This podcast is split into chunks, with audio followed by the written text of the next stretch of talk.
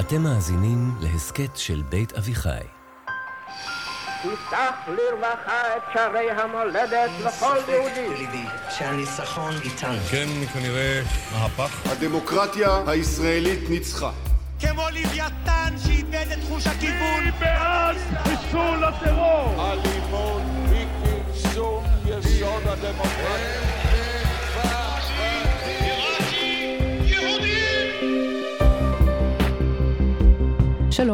אני אפרת שפירא רוזנברג ואתן מאזינות ומאזינים למפלגת המחשבות. ההסכת שבו דוקטור מיכה גודמן ואני בדרך כלל עוסקים ברעיונות שמאחורי הפוליטיקה הישראלית. אבל עכשיו אנחנו בצו 8, מגויסים כדי לנסות לגשש את דרכנו בסבך הרעיונות שמאחורי מה שקורה כאן ועכשיו. בפרק הראשון שעלה בעונה הבלתי צפויה הזאת, פרק 73, דיברנו על כך שבשמחת תורה האחרון קיבלנו דרישת שלום כואבת מההיסטוריה היהודית. תזכורת מפרעות קישינב שטלטלו את העם היהודי ובעצם היוו את הגראונד זירו של הציונות. הטבח שביישובי העוטף יצר דז'ה וו יהודי כואב. אבל זה לא כל הסיפור. כי בשבעה באוקטובר האחרון קיבלנו עוד דרישת שלום כואבת, והפעם מההיסטוריה הישראלית. בדיוק 50 שנה ויום אחרי אחד האירועים הטראומטיים ביותר בתולדות ישראל, קיבלנו תזכורת ממתקפת הפתע שטלטלה את צה"ל, את ההנהגה ואת החברה הישראלית כולה. אבל באופן מעורר תקווה, הדז'ה וו הישראלי הזה הוא לא רק דש כואב מהעבר, הוא אולי גם מה שעשוי להצביע על הכוחות שיאפשרו לנו להשתקם ולנצח בעתיד. שלום מיכה. שלום אפרת. אנחנו מנסים פה לתת מילים לחלק גדול מהתחושות שאנחנו uh, חשים כן. בימים, בשבועות שחולפים מאז אותו אירוע לא יאמן, כן. באמת רעידת אדמה של שמחת תורה, של השביעי באוקטובר. ולא סתם אני אומרת, שביעי באוקטובר. חלק מההלם, מהתחושה שזה לא יכול להיות אמיתי, מה שקרה עכשיו, קשורה לתאריך. נכון. השביעי באוקטובר, 2023, 50 שנה ויום אחרי השישי באוקטובר 1973. זה קשה להתנער מתחושת הדז'ה וו, לא רק בגלל התאריך, אלא בגלל הסיפור. זה מרגיש כמו שזה אותו סיפור. בפרק הראשון שעשינו בעונה הקשה הזאת מגויסים, דיברנו על זה שאנחנו חווים דז'ה וו של קישינב, של פרעות חמינצקי, של תח ותת, של כל ההיסטוריה היהודית הכואבת והקשה. כן, אתה הגדרת את זה, קיבלנו דש מההיסטוריה היהודית. אבל אנחנו חיים גם כן בדז'ה וו כפול. אנחנו חיים בעצם בשתי סיפורים. כי לא רק קיבלנו דש מההיסטוריה היהודית, קיבלנו דש מההיסטוריה הישראלית.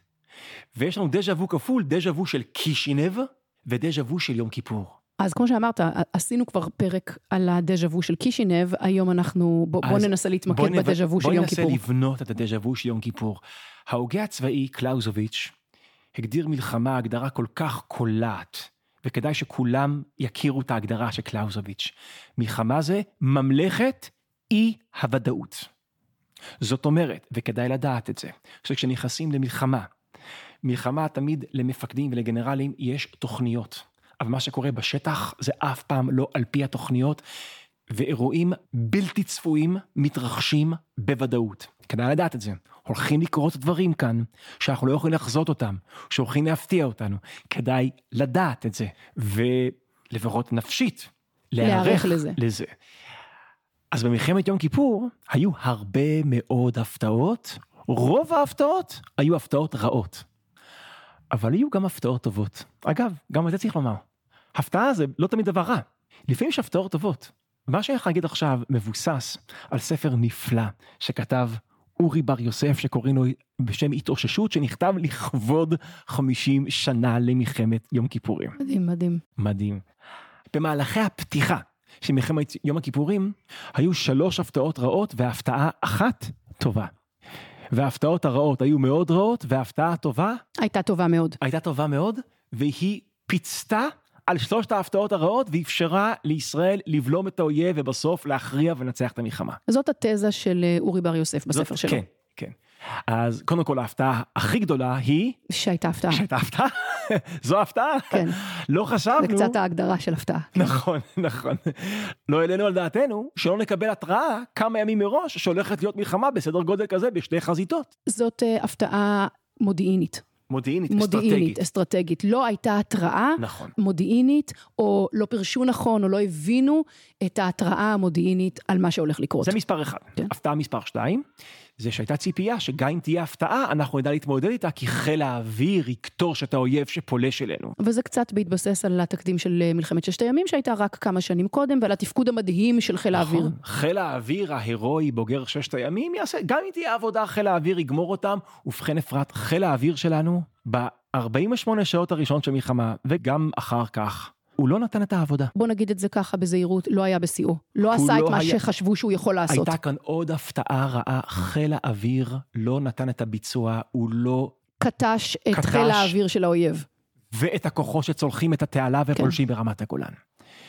והפתעה שלישית רעה, שהיא בלתי נתפסת, בהיעדר התראה ובהיעדר חיל אוויר, לפחות יש לך כוחות סדירים. בגלל ההפתעה אין מילואים, יש לך כוחות סדירים שהם פרוסים וערוכים. בפיקוד דרום אפרת, הסדיר היה בתוך הבסיסים ולא היה פרוס, הכוחות לא היו פרוסים בסיני. עכשיו תשאלי, למה גורודיש, אלוף פיקוד דרום דאז, לא פרס אותם? ואני ממש לא רוצה עכשיו... כן, זה לא להעביר ביקורת, על זה לא... גורודיש, כן. כן. אבל הוא, הוא קנה את הפרדיגמה של זעירה, של, של ההפתעה הראשונה. בדיוק. עכשיו, למה גורודיש לא פרס את הכוחות? כי זעירה סיפר לכולם שכל הכוחות המצריים שמתקבצים ליד התעלה, למה הם מתקבצים ליד התעלה? בגלל שהם מפחדים שאנחנו נתקיף. הוא לא חשב שהמצרים מרכזים כוחות בגבול בגלל שהם הולכים לתקוף, אלא בגלל שהם מפחדים. שאנחנו נתקיף. ככה אלי זעירה פירש את המציאות, והוא היה דמות מאוד משכנעת, כי הוא היה באמת אדם מאוד משכנע ומאוד מאוד חכם, והוא צדק הרבה פעמים בעבר, אז הוא קנה מאוד מאוד אמינות להערכות שלו, ואחד האנשים שהאמינו לו באופן עיוור זה גורודיש, והוא לא פרס את הכוחות הסדירים, למה? כדי לא לאותת למצרים שאנחנו הולכים למלחמה נגדם, כדי לא להפוך את זה לנבואה שמגשימה את עצמה. אז הנה שלושת ההפתעות הרעות. לא הייתה התראה, חיל האוויר לא תפקד, והסדיר, לפחות בסיני, לא היה פרוס. וההצטברות של שלושת ההפתעות הרעות האלה, שבשישי לאוקטובר האויב פלש, ולא היה שם מי שיעצור אותו. הוא נכנס לתוך ישראל, ואגב, הם השיגו פריצה בדרום רמת הגולן, ודיין תופס את הראש, זה די מפורסם. הם מגיעים לטבריה. אולי הם ישטפו לתוך ישראל, אולי הבית השלישי הולך להיחרב.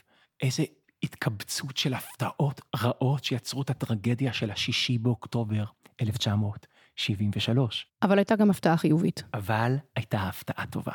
ההפתעה הטובה היא שמילואים אמור, על פי התוכנית, להתייצב כוחות ראשוניים שהם עם כל הציוד, מזוודים ויוצרים מגע עם אויב תוך 48 שעות. וכל האוגדות יהיו מוכנות ופרוסות על מלא תוך חמישה-שישה ימים. יודעת מה קרה בפועל? ההפתעה הטובה היא שהכוחות הראשונים היו במגע עם אויב ברמת הגולן ובסיני לא תוך 48 שעות, אלא תוך 12 שעות. והיינו ערוכים באוגדות מלאות, לא תוך חמישה-שישה ימים, אלא תוך יומיים. זה אף אחד לא ציפה. זה אף אחד לא ראה. כמו שלא ראו שהמצרים מגיעים, לא ידעו שהמילואימניקים מגיעים כל כך מהר. הם פשוט עזבו את הבתי כנסת ועזבו את איפה שהם בחוץ לארץ, ועשו כל מה שהם יכולים, ואילתרו את כל האלתורים האפשריים כדי להגיע כמה שיותר מהר לחזית, להתארגן בכל מיני אלתורים, וכבר... לקחו את הרכבים הפרטיים שלהם הפרטי- ונסעו איתם לתוך נכון. ה... והדבר המעניין הוא שההפתעה הטובה הזאת, ההגעה המהירה של המילואים, וכמובן המשך הלחימה מלאת יצירתיות וגבורה של הלוחמים, הסדירים והמילואים, הצליחו להטות את הכף. להטות את הכף, זאת אומרת ההפתעה הטובה, פיצתה על שלושת ההפתעות הרעות. לא רק שהיא פיצתה על שלושת ההפתעות הרעות, אלא היא במידה רבה, היא בעצם הטטה את הכף, ובסופו של דבר הייתה הכרעה, הביאה לניצחון, כמה שקשה להגיד ניצחון על מלחמת יום כיפור, ניצח- היה אבל, ניצחון. אבל במושגים של לבלום את ההתקפה ולהדוף נכון. את האויב בחזרה לגבולות, במובן הזה זאת הייתה הצלחה. היה פה ניצחון גדול בזכות התאוששות של צה"ל, שנבע מכך שההפתעה הטובה יותר מפיצתה על כל ההפתעות הרעות. בואי נמשיג את זה רגע, בואי נמפה את זה רגע. מה מאפיין את שלושת ההפתעות הרעות? שהם כשלים מקצועיים של המערכת מלמעלה. מה מאפיין את ההפתעה הטובה? שזה לא הפתעה מקצועית, היא ספונטנית, והיא מגיעה מהרוח של העם מלמטה. זה האירוע. הפתעות רעות מלמעלה, הפתעה טובה מרוח העם מלמטה. ומה קרה בכיפור? שההפתעה הטובה שמגיעה מרוח העם מלמטה, יותר מפיצתה על כל המחדלים מלמעלה, והתנו את הכף, הכרענו וניצחנו. עם כל המחירים הקשים שהיו. עם כל המחירים הקשים. עכשיו, אתה יודע, אפשר היה לעצור פה בלי להגיד מילה, כי אני חושבת שאין מאזין או מאזינה ששומעים אותנו עכשיו, שלא הבינו, בלי שום מילה נוספת, את מה שנאמר פה מבין השורות, ובכל זאת בוא נגיד את זה. בוא נגיד את זה, אני מסכים איתך. אין מאזין שלא שומע את הסיפור של 73 ולא רואה לנגד העיניים שלו את כל החומרים שמהם עשויה הדרמה של 2023. זאת אומרת, אין מישהו שלא שומע את הסיפור על השישי באוקטובר 73 ולא חושב על השביעי לאוקטובר 23. מחדל מלמעלה שקשה לתאר. המחדל מלמעלה, מהקשר של המודיעין עד ההנהגה הפוליטית. בכל שלושת הנקודות, אגב, שציינת. ויותר מזה, אני חושב שזה פשוט המחדל של יום כיפור על סטרואידים. קשה להאמין עד כמה זה גם מדויק ברמת שלושת הנקודות הספציפיות. נכון, לא הייתה התראה. לא הייתה התראה מודיעינית על המתקפת הפתע שהולכת לקרות. לא היה שם מלא אפאצ'ים שיקטשו אותם כשהם נכנסים, חיל האוויר הגיע באיחור, ולא נתן את העבודה שרצינו שהוא ייתן. וגם... והסדיר לא היה פרוס. הוא לא היה פרוס. הס... לא מה, ש... מה שקוראים לו הסדק. ויש עוד הפתעות רעות מלמעלה, שאנחנו לא נמפה אותן כרגע, אולי נעשה את זה בהמשך.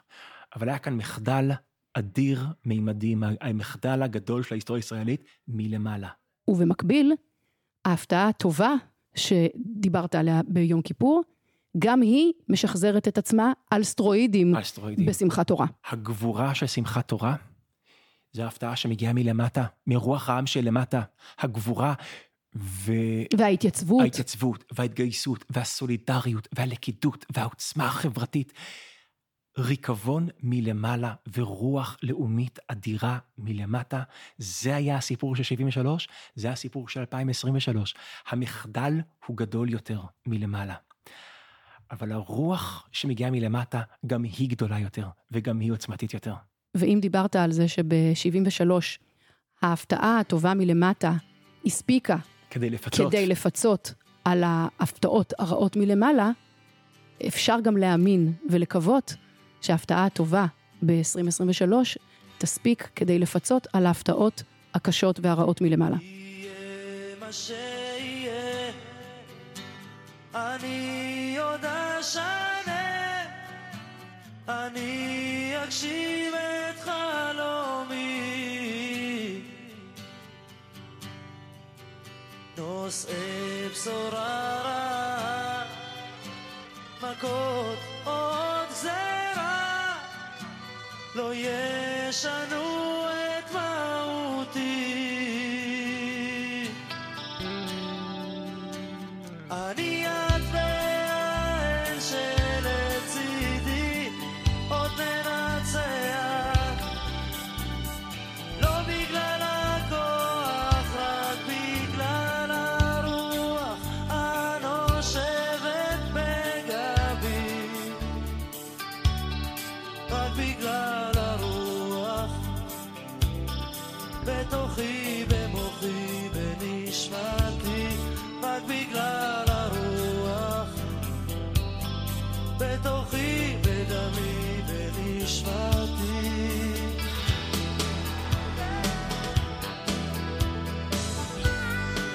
אני אפרת שפירא רוזנברג, וזה היה עוד פרק במפלגת המחשבות. אם אתם מהמאזינים הקבועים שלנו, בוודאי שמתם לב שהעונה הזאת שונה. אנחנו משתדלים להעלות פרקים קצרים מבדרך כלל, ולעיתים קרובות יותר מבדרך כלל. לכן, קצת יותר קשה לעקוב אחרינו. אתם מוזמנים להתעדכן בדף הפייסבוק שלנו, או להצטרף לאחת מקבוצות הוואטסאפ השקטות, שם נודיע בכל פעם שיצא פרק חדש. תודה רבה לניר לייסט ולאור שמיר האורחים, לאייל לויט ולשחר מונטלק על ההפקה, ולניבה גולדברג ולמתן חיים מצוות הדיגיטל. אתן מוזמנות ומוזמנים להתעדכן באתר בית אביחי ולהגיע לעוד פרקים של מפלגת המחשבות ולתכנים נוספים שבית אביחי מציע היום כדי לעבור ביחד את הימים המורכבים האלה.